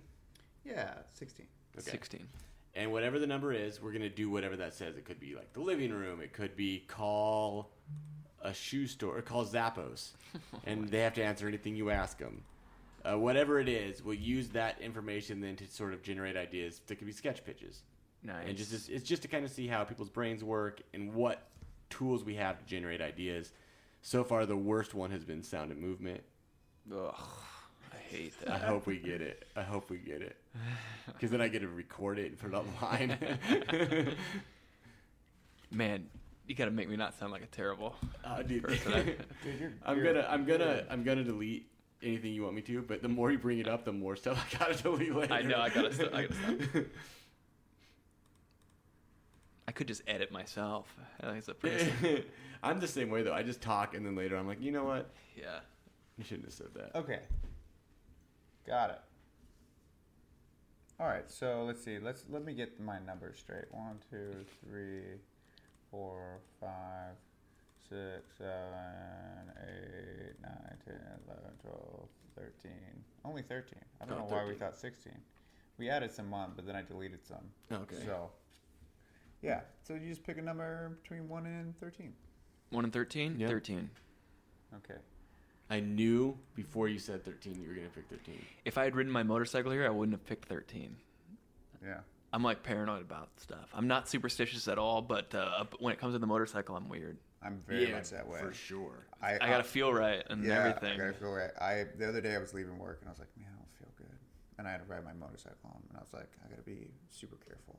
It's weird. it's weird. You get this like internal feeling, and then I park my bike for a while. I'll ride for like six months, and then I won't ride because I feel like I've like decreased my level of luckiness, you know, and you got to give it some time to build it back up just so you can drain it again. It's scary. Or here, here's one. If I've uh, done something I think is like a good thing, like if I'm like, this has happened a couple times, I'll be like editing an episode and I'll be like, oh, that's too good. I can't ride my motorcycle. It'd be too good to go out on. it's too easy. It, like the story's too good. It's like, and then he got killed on his motorcycle, and you know, what I'm saying? it's like Yeah. left behind this uh, This masterpiece. Do you ever like this say? masterpiece vlog. do you ever like get ready to go on your mo- out on your motorcycle so you make sure as you're leaving to say something really profound so that way if you do die on your motorcycle you left on a really profound note. Man, I'm always saying profound stuff. Do you ride? Do you ride? No. He's just he's just constantly writing, talking to people, people in profound uh, ways. Do you ride at night? e, Yeah, but Um, it's weird, you know. See, I don't ride at night, and I don't ride on the highways. Yeah, That's it. you get you, you get used to it. I feel. Yeah. I try to just try to go up the crest a lot. That's Well, the only reason I do that, it's I mean, I've been riding motorcycles since I was like probably ten. yeah. It's other people that I'm worried about. Exactly. You know, especially at night, no one sees. you know. Night's weird. Dude, we should go ride, man. Let's do it. I, I it's good to know someone else who rides. No, you know, I was telling my girlfriend the other day. I was like, I need some riding buddies. N- I'm in this comedy community. And no one, fucking rides. my Exactly. motorcycle. It's and I found the other person. Tweety doesn't ride. He's scared. Fuck no, dude. I'll die. dude, I know I will die. if on you a grew up motorcycle. riding, it's a little different. Like I was literally like getting ridden around on a Honda 50 by uh, neighbors when I was t- three. You know? Yeah. Yeah, my brother had a motorcycle. But I still like I just know myself. I Yeah. It's don't- not. I mean, you know. I don't like to, fa- dri- I like I like to I don't even like to ri- drive cars. Like I drive big ass jeeps and trucks and shit just so if I were to run into something I would win. Like Yeah. Yeah. Uh, Um, Okay. Here we go. okay, here it 13. is. All right. I don't know what this one is. Oh no. oh no. It's called Blinded Book. Blinded book. Now we made this list, and I think what it, I think what it was was I read a passage. Yeah. Ooh. Yeah, I think like- that's what it was. Like yeah. you go into a book and you blindly read a paragraph or Yeah, something. and then all right. So I'm gonna go grab a book. get Love like it. yeah, get like a I'll get a real meaty. yeah. You know, I think I, I've uh, that's what I do in my improv practices now. Is I always have uh, a couple books around to, to, for grabbing suggestions. Oh, are you still coaching? Just one team. I have one team called Fruits and Nuts, who I love, and uh, I only coach them. Oh, and I- that's cool. Should we should we get a play or should we get a book? Either, a book. A, A book, yeah. I also I like to pick a couple different like pick a few different styles because then you'll get different kinds of you know. Oh, like, yeah. Cormac McCarthy words are going to be different than Salinger words, right? Right. I would only the only books I've ever really read are like um, The Hunger Games. There you go. They got all kinds of words in there, Yeah, probably. all kinds of words. I heard Thousands someone, of words. Uh, a kid used the Hunger Games uh, uh, to fashion a tourniquet. I read this somewhere just this week. There's like a friend got hurt on a camping trip, and they used the Hunger Games to fashion a tournicut oh, like they knew how because of the Hunger because of the That's cool. Hunger Games. That's cool. I gotta go watch the Hunger Games. Katniss Yeah, me too. Everdeen all day. All right, I have three books. Should we pick? Should I just pick one? Yeah. Yeah, that one looks like it's in Russian. Okay, this or one's Irish. cool. Okay, Irish legends. All right. Ooh. Ooh, that's a great one. Yeah. Uh, shout out to the Los Feliz Public Library. You go there on Sundays and you can get like qu- quarter books. I bought this book for twenty five cents. Aren't they Nice. free at a library? I hope we get No, the. you buy um, them and you take them home. Oh, okay. I hope we either get the Legend of Bono or the Legend of Bloody Sunday. Ooh. Do you want to? Do you want to do the honors? No, please. I've been talking this whole time. No, Someone that's else- the whole That's the whole point. point. Oh, yeah, you- gosh. you're you're gonna do the honors. Yes. Yeah. What am I asking for? I apologize to the listeners. I, I've really. Uh, Let's hear all those accents you've been bragging about. Um, you know, I only the real, I say I'm annoying in real life, but I'm probably extra annoying on here because I'm getting asked a lot of questions, that's so the I'm talking a lot. people Sorry, that are everybody. listening are coming here to listen to you talk. These accounts accord well. Should I do an Irish? Uh, It's up to if you can. Nope, can't do it. These accounts accord well with the archeolo- archaeological evidence, which has come to light at Entremont and Rogapertuse. Entremont and Rogapertuse are uh, proper nouns. Two Celtic shrines in southern France, careful reconstruction has shown that several heads were ritually displayed in these environments. They were nailed into a series of hollow niches, niches, maybe, set in a range of porticos. Good golly, really? I mean, you look at that word. Yeah, that's as good as I could say porticos, but I'm terrible. at Fragments of a spearhead have been found in one of the skulls, reinforcing the argument that these were the heads of young warriors carried off in battle. Okay. Great. I guess I should have kept the passage open. Okay, what did we get from that? I have s- actually a couple ideas. I got a couple ideas, so go for it. Um, my first idea would be like a um, you know those shows like House Hunters, but the person describing it is just describing like you could put you could put dead human heads here. Mm-hmm. I, I don't know where that starts or ends, but that's my game. Well, yeah, that's like a. Uh, I, I don't think you can start at that beat. I think it's fun. I think uh, by the end of that, you would uncover that this person was like a uh, Attila the Hun or something. Oh right? yeah, right. That's funny. Be like, that's Like Attila, like the real estate agent Attila the Hun. yeah, yeah. He's le- he's gotten out of. Uh, or That'd he be a was great someone- blackout sketch, like a runner. Yeah. or they're shopping for the house. Oh, I don't know. Where would I put all my heads? Yeah, that's funny. Mm-hmm. yeah, so the family is weird. Who's looking to buy? Wants to go and be like, "Is this shelf? Can it? Can it Like hold a- the weight?" Be like, "Oh, you have trophies? Oh no, no, no! I put my heads here." You know what's funny about this? This re- literally reminds me of the pitch of Young Frankenstein. This is how it starts. He's he literally says, "Oh, wouldn't it be funny if a uh, a relative, you know, came and got me? I had to go to Transylvania or whatever. You know, it's like he just had like a wouldn't it be funny if Oh, that's he fun. started writing it. That's great. Hmm. Like, I w could it be? So, what if it's like a sitcom, The Huns, and then it's got the sappy music, and it's like Attila the Hun and his wife, and they're all dressed in like polo shirts and khaki shorts. So they're like very preppy looking. Yeah, but then Okay. Mm-hmm. they like are putting up their heads, and it's just how they live and their neighbors, and they're like cooking Mm-hmm. whatever Attila the Hun would cook. Is that the Like is that real the only weird thing that they people. have, or is it? Can we use if this is true? What else is true? Of course, you can. You gotta. To this, there's right. where we're gonna use our game muscle. Yeah. Yeah. So what else do we know about? Uh, These people who wear khaki pants and white clothes. Oh yeah, like they go golfing. well, we got to come up with other. What's, who's Attila the Hun? He's part. He was one of the The Huns. the Huns. What is this? I don't know. Attila the Huns. So we got to uh, come up with more they were a specifics horse. about them. They were a horse. Um, Did raids. yeah, they were like very similar to the Mongols, I believe. They had like the biggest, at their time of existence, I believe they had like the biggest nation or whatever. I don't. I, I- there's gonna be someone listening. Yeah, that, you now know we're what the gonna fuck sound you're talking stupid. about.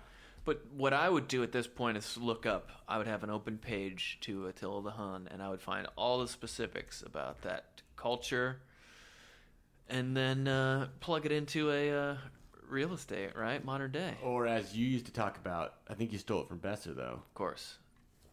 I know what you're gonna say. What is the it? game machine. Yeah. yeah, that's Besser. The comedy machine. Yep, yep.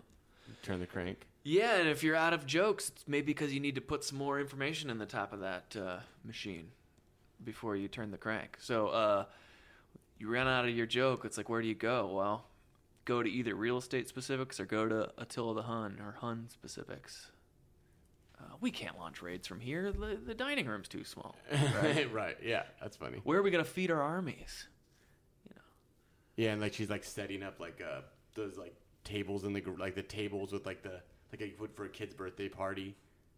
They only have like three tables. They need more tables for all the Or those like plastic yeah. pop up literature.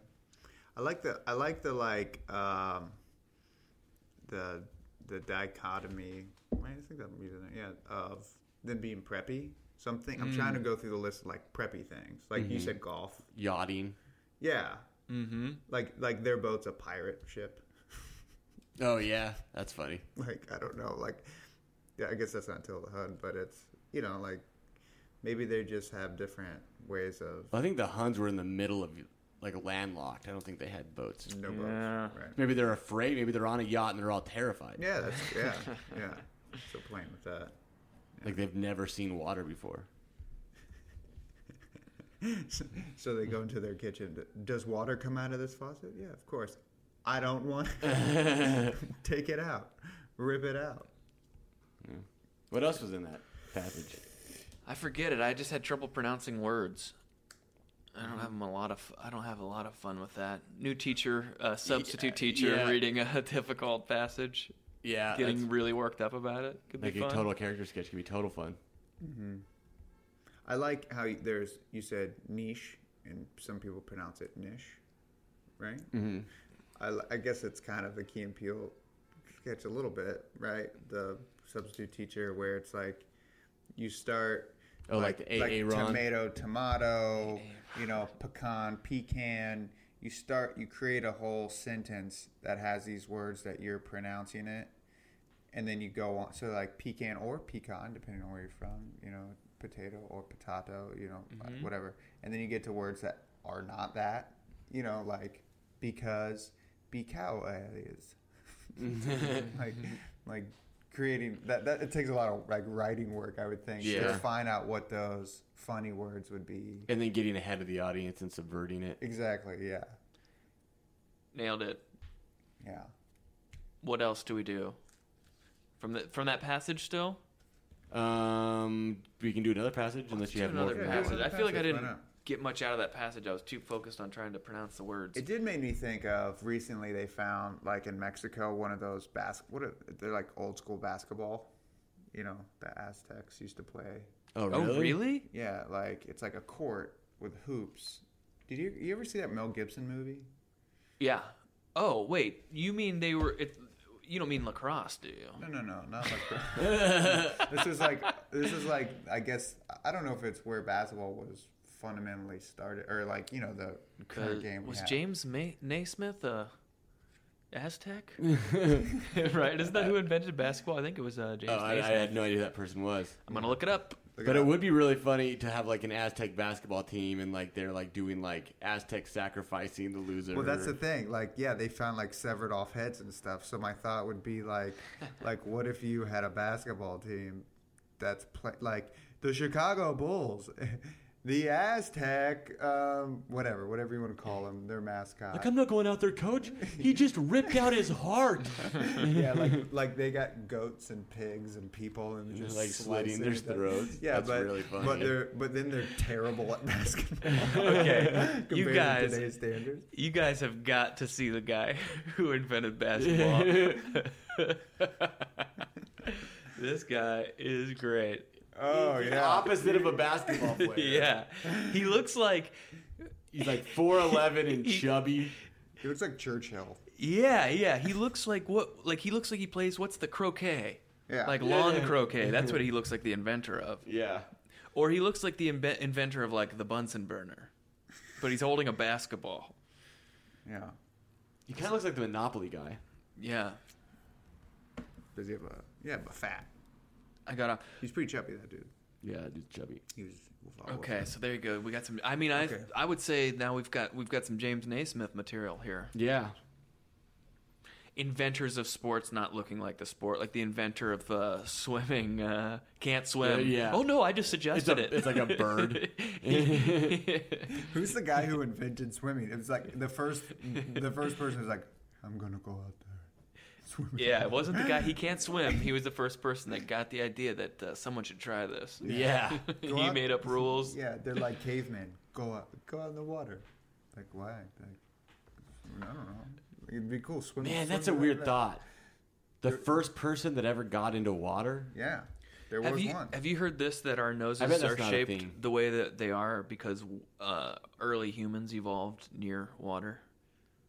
I have not heard of that. and they was like what? So it stays when you swim, it stays yeah, out. It's like water. If you dive into water, like the Yeah. water doesn't go in. And there's a couple other things. I feel like uh, where did I hear that on? Maybe one of those life shows or Planet Earth or something like that. I heard it on one of those shows that was talking about the early evolution of uh, humans. Hmm. Interesting. That's really interesting. I just want to see a scene between a couple cavemen, and one of them like kind of like today, like, but you won't do it. Like, oh, I'll get in there. No, you. But okay, yeah. or how many people drowned before the first guy finally swam. Yeah. I have a feeling that like that like before we like the e- the process of evolution happened in water. So by the time Yeah. we were just sort like and that wasn't even that wasn't even an afterthought. We were just in water. Yeah, I guess. That's my guess. Sure. Um, okay, second passage. Second pass. We got Another- some good let's ones. do out a there. different book though. I think You we'll want a get different something book? different. Yeah, Can because I, do a, uh, can I do a picture book? yeah, Yeah, make yeah yeah, you do. yeah. Describe the Oh, picture. okay. This is erotic art of the masters, the 18th, 19th, and 20th centuries. Erotic Mm. art. Hmm? Just three dudes Talking checking about out erotic. some erotic art. No, I shouldn't do that page. Yeah, Oh. that's like just a bunch of cunnilingus. Like a young girl giving cunnilingus to another older What a, girl. what a page to open up to. Yeah, and why is it stuck together? I don't know. I bought this book used. Oh, it's so- ripped. Not Yeah, it's together. ripped. Okay. Okay, here we go.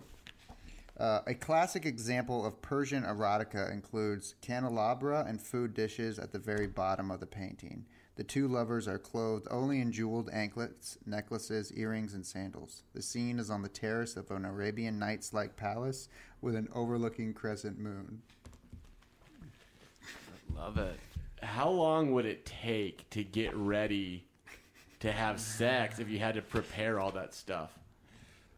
I don't know. Like a whole meal and candelabra. I guess that's what you do now. Which which picture is this from? Well, it's weird. think I'm- it's that I'm one. Thinking a It's- classic example includes. Oh, someone ripped it out. Oh, those sons of Oh. bitches! It must have been a good one. It must have been a good one because someone ripped it out, so we can't even see it. Wait a minute. Let me see.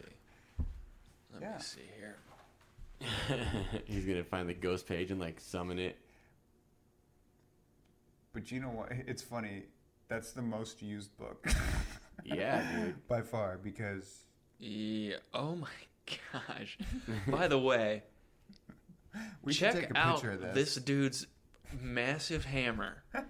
if you if you notice, it's it's unbelievable. it's like it's got this like um like a cartoonish like It's very girthy. yeah, it's a very stylized piece of art there. Yeah. I could watch like I could watch just a dude, like three dudes drinking beers, looking at like Pornhub, and one dude is just like super impressed with the dude's dick. Like not like in like a like a weird like like not weird like a not like in a homosexual way, just in like Sure. a like a very impressed, like sincerely I impressed. think we've all been impressed. Come on.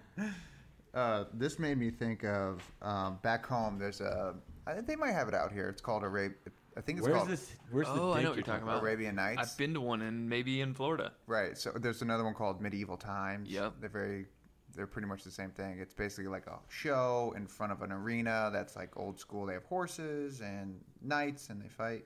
Um, it would be funny to like go to an Arabian, like you think you're going to Arabia Nights, but it's Arabian Nights. And it's just like a sex show. like you take your kids to like a view, like, I don't know, it's like an adult show called Arabian Nights. I don't know if that's appropriate. Sex is a very difficult thing to write sketches about. Well, because you don't want to make people. I, I feel like the the sketches that we've written on Dad Jeans that have like sexual tones to it. There's different. There's dick jokes, right? Which aren't really. It's not about sex. Right, dick jokes are Right. just geniusly written, well crafted jokes. But when you start doing like when you start I don't know about talking about sex, but somehow just showing it, even if it's fake, totally fake. Sometimes, most of the time, my experience, audience get kind of funky about it. What do you think, Joe? In your lifetime, Yeah, it's a little weird. Although I will admit, a- as a as a comedian, I've relied on my sexuality a great deal. it gets it opens doors. uh, That's how he auditions. I don't know. I mean, hey, I don't know. I, uh, it's tough for me to make a like a general statement because I think there's probably. A, I mean, it's one of the most hilarious things of all time. Okay, I will say this. Here's what I'll say about sex. The funniest thing I've ever experienced in my whole life is is uh, in the sixth grade. Uh, Marlene, a person named. Oh, I shouldn't even say her whole name. Don't- yeah, don't I say her won't say last her whole name. name. One of my parents' friends, I knew their family like from growing up, sort of, and she was like the sex ed- education person. She came to our school, and we had always heard like all leading up, like in, it used to be in fifth grade they did it, but then for some reason it got bumped around, and then it, it was going to get done in sixth grade. They were going to have a sex ed talk for our class, right? they come in and it's the whole sixth grade class, guys and girls all together, and it's like we've been kind of leading up to it, right? And this is the big day. We all had to get a permission slip signed and everything. And so my teacher, Mr. Sewell, is uh, there, my sixth grade teacher. Very serious, one of my favorite teachers ever, but a really serious Vietnam veteran. Uh, this is a by the book, strict dude. In fact, one of the most strict teachers I ever had. Um, when he gave me a talking to, I would be like in near tears, you know, because I was like, oh my God, you know, it was like very Mhm. intimidating. Sex education class. I, it is still, I can re- quote it. I can still quote it. It was, um, she's building up to it and finally she turns she's got a flashcard and she turns it around and it's like it's all been funny up to this point but now it's a picture of a gigantic flaccid dong she turns around this flashcard and it's like a drawing you know and everyone is being so dead serious and she's being so serious and awkward and I am laughing. I cannot stop laughing. And she here's what she said. She said, "Some night when the man is feeling very loving in bed, the man and woman are feeling very loving in bed, the male will roll over and insert his erect penis into the female's vagina." And I lost it. that was the funniest way I had ever heard anything talked about. It was so clinical. It was so like cuz those terms that she was using, the male will roll over and insert his erect penis into the female's. It sounded so clinical and hilarious and weird and unnatural and I am biting my arm, I'm burying my head, I am turning beet red. I cannot get I cannot hide from this. And you know, it was one of those moments when you know you should not be laughing. Mm, Those are my favorite. Exactly. That's when stuff is the most absolutely hilarious. So I don't know. I think sex is pretty funny. I think you got to be careful about how you go about it. In that situation, it was just funny because adults were talking to children in a way that traditionally is completely inappropriate, right? Right. But because it's like for this class and we're all it was, okay. So I laughed through the whole thing, and I'm like, I'm just thinking, my my, my buddy Deeds is over there. I know he's laughing. I know he knows how funny it is, right? That's and that's making me laugh harder. So after the thing is over, we get we're about to leave the class. This is sixth grade, and uh, I won't say her name. She comes up, and we're getting in line to go out to, for, to recess or something like that. And uh, she says real loud, right in front of the teacher, she's like, "That was really immature, Joey." Right? Another the- student. Another student calls me out, and I'm going like, I'm still cracking up. Like this is still like the funniest thing ever. She's like, that was really immature, right? Just, it, she just had to do it right in front of the teacher. Yeah. He holds me back and has this whole conversation with me after class. I've been a comedian for like 15 years. It's still the funniest thing I've ever experienced in my whole life, and I will never experience anything funnier than that. So I have to say, I think sex is pretty funny. Yeah, that's fair. I don't know how you do it on stage, and I've also seen it be really unfunny, and people are weird about sex. You know that Bill Hader sketch uh, where he's doing the puppeteer, like they're doing the puppeteering, and he's He is the Vietnam. he's vet. a Vietnam vet. Yeah. I just pictured like that kind of a character giving a sex head talk. yeah. Like very funny. strict by the book. yeah, and that's like, funny. but like crazy. Like s- definitely spent time in POW camp. Crazy, like you know what I mean. All right. Sorry for my another lo- another long story. This is a very you know, long you know, story. you know what though? I kind of I have I have something that you guys might enjoy. okay, bring it. um, you, there's times in my life where I've had those like you. It's because you shouldn't be laughing that makes you laugh even harder. Yes. Right. Is there a way to recreate that? Yes. There is, huh? I this is an improv note I give constantly, which is just start scenes in a serious way. Like in a slightly, you know, or even if it sad or any it's unexpected, like it's so much easier to make that funny than it is to make a silly scene funny. Yeah. It's so much easier to ma- it. You can make anything funny in church. Mm. Yeah. Right. Man, It's like- that's a quote right if there. you start your Yeah. improv scene like church, it, if the funny is gonna, if you're just disciplined, like it'll That's be right. so easy yeah. to be funny. Because you're in a place where you shouldn't be laughing, right? Right. but if There's you like a- start in such a silly place, it's hard to then. Oh, that didn't work. It's like, oh shit, what do we do? Be sillier. Right. It's hard. It's Mm-hmm. good. Mm. So start in a real place. Yeah. I always say uh, my other stupid. Well, let's try to pitch this a little bit, right? You Yeah. said, Okay. how do you start into in a in a serious place? So starting the sex talk in a serious place. Yeah. Um, Or I don't know. What I if mean, it's the like first thing that pops in my head is terrible. No, That's the okay. So let's skip the terrible thing because we all know Okay. the terrible thing Doesn't do good. doesn't it doesn't work because people have triggers and people have like Yeah. seriously gone through that and people don't want to have to deal with that shit Right. in an improv show. It's like I s- what about like a mom and dad showing making their kids watch them have sex? Oh, that's But- been done. Monty Python did it. Oh, did it's they one Of really? the best. It's uh, it's in the life of Brian, or wait, or in a, it's in. Does that make me a genius? Because I've never seen it, and I It's- just pitched their idea. It's so good. It's uh, John Cleese, I think, is the teacher, and he's like, okay, and he starts disrobing. Okay, class, like, and it starts just like a normal class. It's so funny, and uh, it's just a normal sex ed. And they, He just brings a girl in. yeah, yeah, I wrote a sketch like that one time about how uh, a little kid was. Oh fuck, I can't remember it now. It was on Dad Jeans. You were there. You remember that sketch we did? It was like uh, you go into a, a sex ed talk, and the daughter is she's writing erotic fan fiction, like a five year old. Did it get put up? Oh. Yeah. I will say the kid stuff. I think is hard. I think it makes it so hard. I don't know. In general, just kid comedy's hard. Well, people, I think they look. I mean, I, I remember it wasn't. It didn't go over really great, and I think part of the reason is because of that. Like, there's there's like too much truth and sadness to that. Maybe you know, like, like Yeah. it's too it's too fucking too real. Yeah, it's like another. Th- yeah. You know. Uh, okay, let's just start in a generally serious place. Yeah. Start at a funeral, right? Okay. It's like so easy to Well, just that's what I like. was talking about, but I thought that wasn't terrible. I thought that was terrible. Oh, oh, oh! Funeral. Oh. I thought, I Okay, thought yeah. it was even a worse one. But yeah, funeral. Hmm. I think is a is a perfect place to start. Okay, I good. think it's hilarious. Like, but the temptation is always to start it in a silly way instead of starting it with. Uh, Like somebody's cell phone goes off.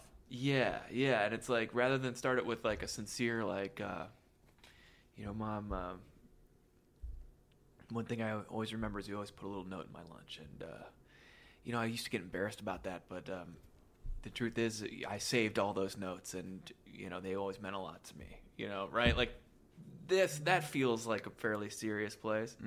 Mm-hmm. Somebody you could start- just shout from the back, "Go get him, Jimmy!" you know, it's like already funny. Right. yeah. That's good. So just cheered him on the back. Yeah. Yeah, that's great. it's like it's drunk friends or, or whatever. But right, it's so easy to make something funny if it starts serious. Start serious, yeah. Yeah, and then everybody be waiting for that drunk friend to yell again. And the longer you make them wait, the Yeah. The harder it's better it gonna is. hit. That's Yeah. what Eugene Cordero used to talk about my 401 class. He would always be like, "Man, just give them a little bit, and then just fucking drag them along because they know it's coming. And Yep. when you just hold out, like if you just br- you know pause the, or wh- whatever, it's rest the game. I guess Yeah. is the technical term, but um, I would love to see that. Yeah, that's a really funny. yeah. It's true, and the best uh, the best people you could you watch they're the mo they're the, in the least hurry to force something funny to happen because they know it's going to happen. Yeah. What else do we do in this point? Do we keep pitching on this? pretty good. um, We're good. I think we should go to that sketch. Guys, this is fun. Thanks for having me on. Oh yeah, dude. Thanks for doing it, man. Thanks for being here. It's a blast. So we have a sketch that uh, someone sent us in, Kenny Prowitt. Kenny Prowitt, I believe is how you say his last name. Which- What's up, Kenny? Yeah. How are you doing, bud? I just directed Sunday Sketch at IO, and Kenny was one of my students, and I didn't. We didn't pick this sketch because of that. I didn't realize it till Jeremiah just said Yeah, his name. I, I, I picked it, and it Yeah. was by chance, so it's nice. Yeah, it's pretty uh, cool. Thanks for sending it in, man. We're gonna read it here with Joe. We're gonna cast it out. Uh, I'll be um, uh, uh, you want? I'll do stage. How about Okay. that? Um, you want to be man? Okay. You want to be woman? I want to be doctor. I want you to be woman. Okay, I'll be woman. Tweety will be doctor. I'll read stage. Uh, the title of the sketch is The Inept Doctor. Inept. Interior hospital room, day. A woman breathes deeply as she endures the pain of child labor. Her knees are propped up, a blanket covers her legs to give the illusion she is nude underneath. A man holds her hand. Keep breathing, honey. I'm sure the doctor will be here soon to help you deliver the baby. I hope so. A doctor walks in. Well, hello, the Wilsons. I am Doctor Hugglesworth. I think the baby is coming soon. Putting on gloves. All right. Well, let's take a look and measure how dilated you are, sir. Please hold this up. Gesturing towards the blanket. Oh, sure. The man holds up the blanket so the doctor can peer underneath. The doctor pulls a tape measure from his pocket, pulls out some tape, and proceeds to measure how dilated the woman is. What are you doing? Uh, sorry? W- with that tape measure. I'm measuring how dilated you are. Don't you have some sort of medical grade instrument to use? Nothing compares to the accuracy of a Stanley made tape measure. Much cheaper to buy one of those at Home Depot than to pay thousands for one of those medical grade measurers. Really, if you think about it, I'm passing the savings on to you, the consumer. it's more accurate. Definitely. I'm really not sure that's the best tool. If you prefer, I can use a yardstick. I keep it in my office. No, n- that's okay. I guess the tape measure is fine. Great. The doctor goes under the hood and measures the woman. He snaps the tape measure back to its original position. You know what they say measure twice, cut once. Cut. I don't think she's uh, gonna need a C-section. Oh, definitely not. That's just what all the guys down at the Home Depot say. Measure twice, cut once. They're talking about lumber, though. Still can apply to childbirth, though. I suppose you're right. Of course I'm right. I'm a doctor. All right, I suppose it's time for you to push. Okay. The man reassures her with a pat on the hand. One, two, three, push. The woman grunts and pushes. I see the head. You're doing great, honey. Almost there. The doctor reveals a large pair of pliers. He, he moves towards the woman. What, what are you doing? I'm going to use these craftsman pli- pliers to remove the baby. Can't you use your hands? These are much more effective than hands. They are made of an excellent craftsmanship right here in the USA, stronger than medical grade pliers. Mm-hmm. What? he said they are made of. I know what he said. If you prefer, I can grab the plunger from the bathroom, attach it to the head, and just pull the baby out. She pushes once more. Okay, use the pliers. Just get this baby out of me. The doctor pretends to grab the baby with pliers. Here it comes. He pulls a doll from under the blanket, which is attached with a rope. Oh, my beautiful baby. Sir, would you like to cut the umbilical cord? The doctor reveals an exacto knife. Yeah, it would be my honor. End. Hmm. Here we go. Oh my gosh. All right. Thank you. Uh, Thank you, Kenny. thank you, Kenny, for sending that in. All right. Joe's gonna- Well, let's look at it here. Let's leave it up, right? So, a couple little just uh, not uh, not story stuff is uh, you don't have to include the words like uh, pretend, like the doctor pretends to uh, grab the baby. Um, you could just say doctor grabs the baby with the thing um, and let the director would interpret that like uh, whether or not they're going to pretend whoa there's a praying a baby praying, mantis. just showed up What? Oh. How wow the fuck did he get in here? that's cool. open window it's a little baby and a Dude, it looks fake. Yeah, It looks like I know. a Looks like a 3D little toy. 3D modeled baby. I've never seen a praying mantis. Really, that's funny. He's not like I've watched him kill black widows with his bare hands, and he freaked out like a child when Well, he I saw didn't know praying what it mantis. was. I've never seen one before. Come here, dude. I'm trying to get you outside. This is a fish out of water first. Yeah, it's like a good luck charm. Yeah. Oh, damn, he just jumped up. All right, we'll let him do his thing. Okay. your thing No. So, are you saying to save line space? Or? yeah you could ju- look get rid of any words that are unnecessary that's just a general rule of writing it's Mm-hmm. like anything you can get rid of get rid of this reads pretty good though there's not too much like a lot of times you'll see like huge paragraphs of um of, of Dialogue, description and this is pretty clean it's pretty good but um yeah you just don't have to say pretends like Because stuff you're like as that. an Be- actor, yeah you're pretending anyways. You're Exactly. not really Right. going And to if you do can get like that one word that carries over gone, yeah then you can get like that is right there. That that would drive me nuts. I would do everything I could to get rid of that. Yep. Yes. Yep. Yep. Um, now let's just. Um, I think the game is pretty clear and the beats. Um, I would say there's probably another level to this doctor. Like, um, where did he used to work?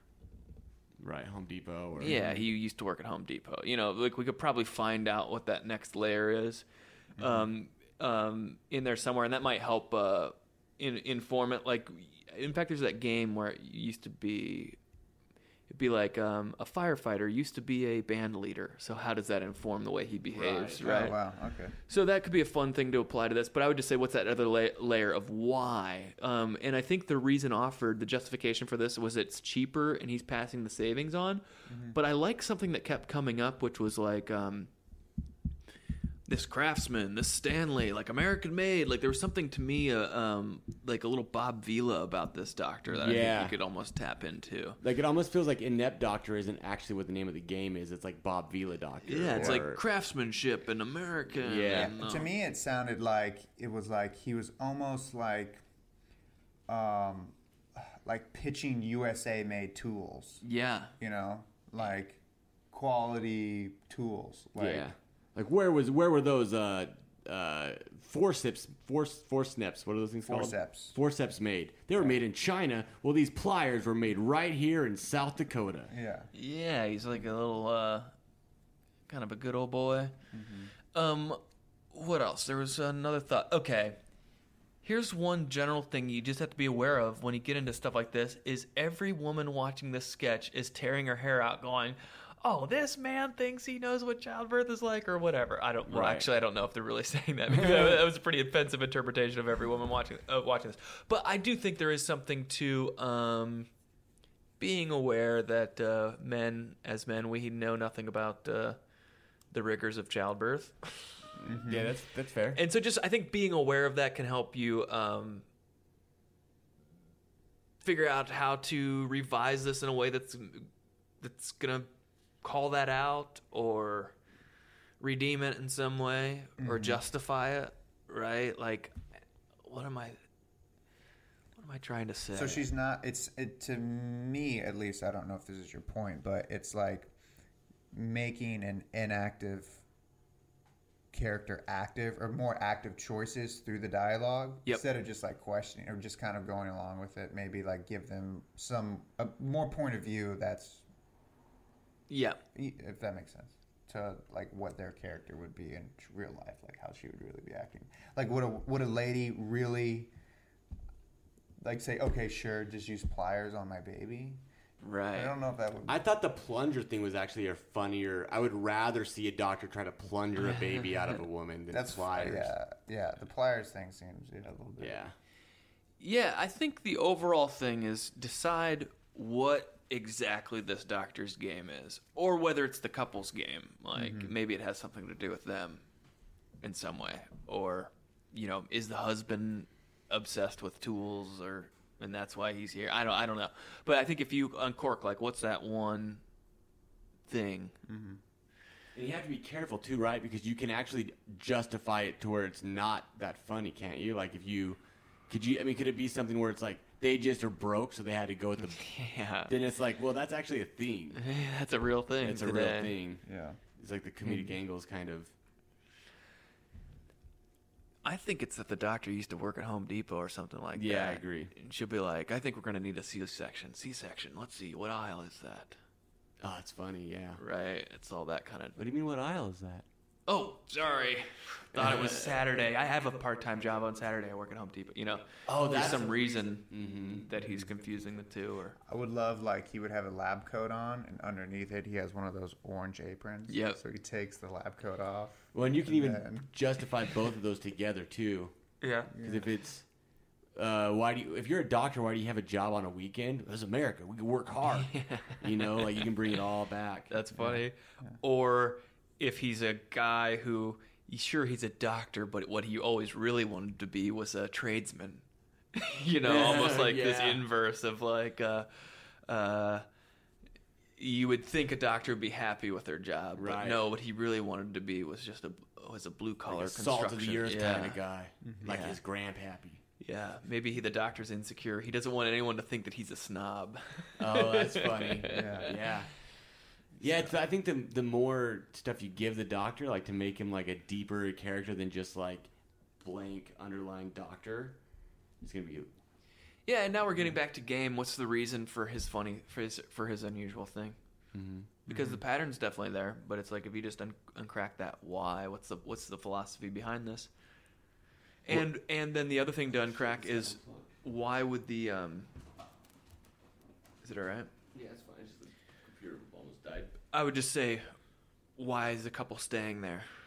Yeah. Why wouldn't they get Yeah. the hell out? Yeah, and why I would- guess the thing you would have to keep reminding them is, uh, what, is it, oh well, the baby's coming. I guess Yeah. we'll just, you know.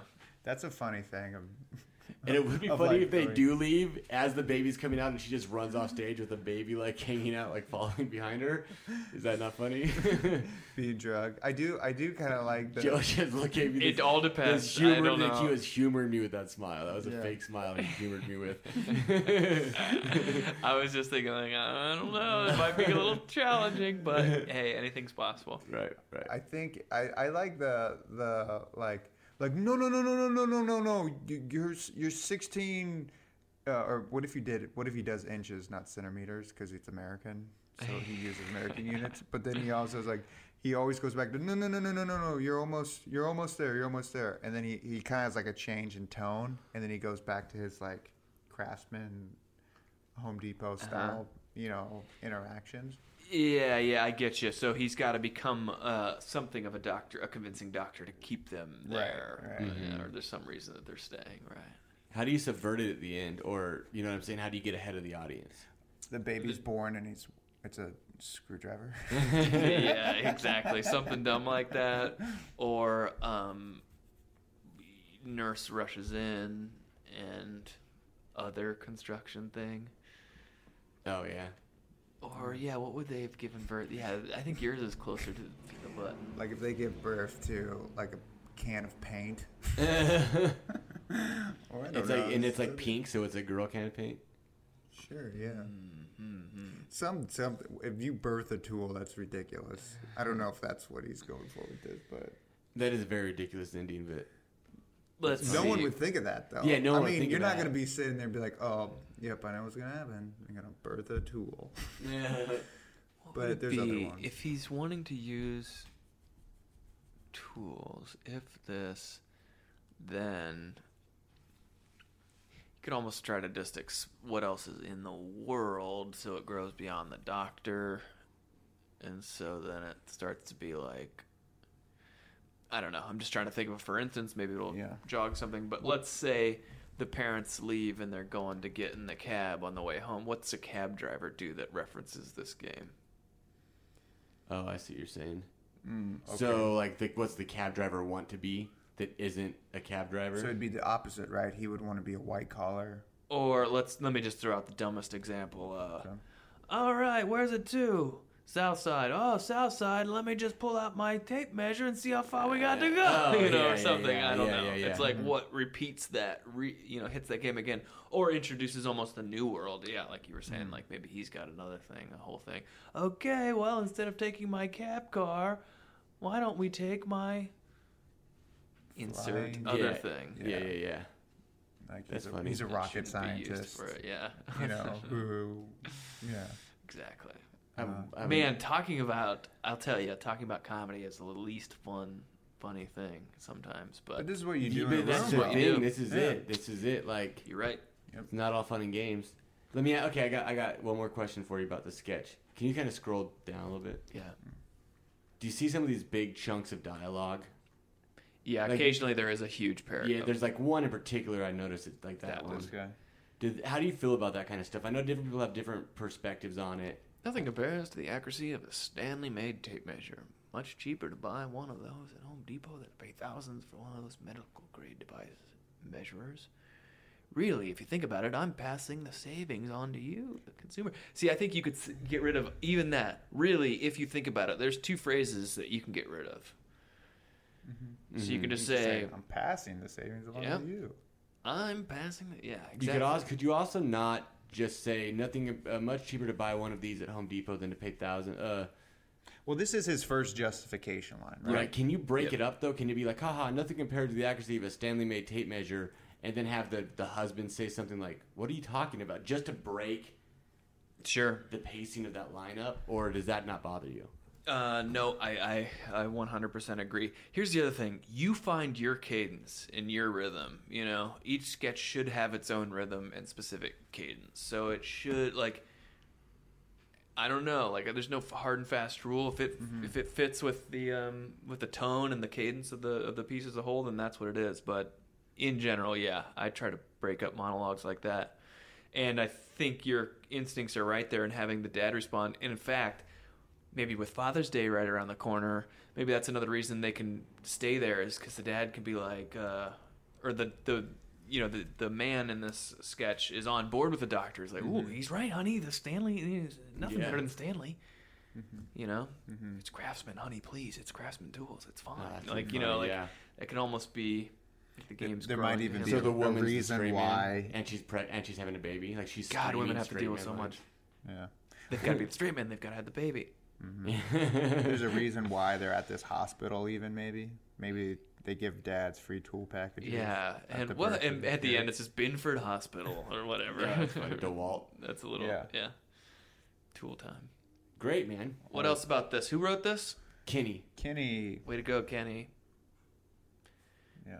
I will say this, like, and for people who sketches we are reading on this, put this stuff up, man. Go, w- I mean, t- take the notes, try it. But like, like Joe's saying with the cadence, there's so many times where I've written sketches where you need kind of sometimes you need long, long speed. Yeah. Mm-hmm. You know, just depends on what it is. Like, so it's always Sometimes going to the be joke different. comes in that big monologue and then Right. the short line after it. Yeah, the reaction line will get the laugh. You Mm-hmm. know, you'll have something that you build up, kind of like what we were just talking about. You wait, wait, wait, and then hit it. But Put it Also, do whatever you think is funny too. I mean, he's on the keyboard now. It's yeah, awesome. little brain mantis, Brain mantis. On our keyboard. It, it's like again, we'll talk it. We'll, we'll. You should be able to talk through all your sketches. You should not. Nothing is sacred. That's the other thing you got to learn is editing. You're gonna have to get rid of stuff you loved. That's the hardest part. it Isn't sucks but you just and then it's man i'm learning so much from editing editing like Mm-hmm. video editing it's the same as writing though but um you'll get rid of a huge chunk of a thing you loved and the piece is so much better for it Yeah. and if you leave it in there the piece sucks and no one will watch it Yeah. the thing is, you usually forget it once you delete that. sh- At least for me, Yeah. once I delete that joke, I don't ever remember it. Like I Yeah. never, when I put the sketch up a month later at our show, I'll never be like, man, I really wish I had that fucking line. Eh, yeah, I, don't, I don't remember that. it's joke. not sacred uh you'll come up with other funny stuff Yeah. i want a nice picture of this brain man You should get it from this angle so it looks like it's typing the sketch. Got it. it's Here, too backlit That's the problem. Oh, you're scaring oh it. it's fast okay Yeah, dude. I'm not Can't get over how fast. Can they fuck you up? I don't think so. they um do have like jaws that can bite and stuff.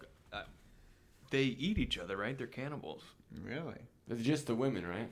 I don't know. The Enough women with eat. the women. the women, Jeez, no, the Tweety. women eat the Get dude. off after of they, they it. have sex, and then the woman eat, bites the man's head off.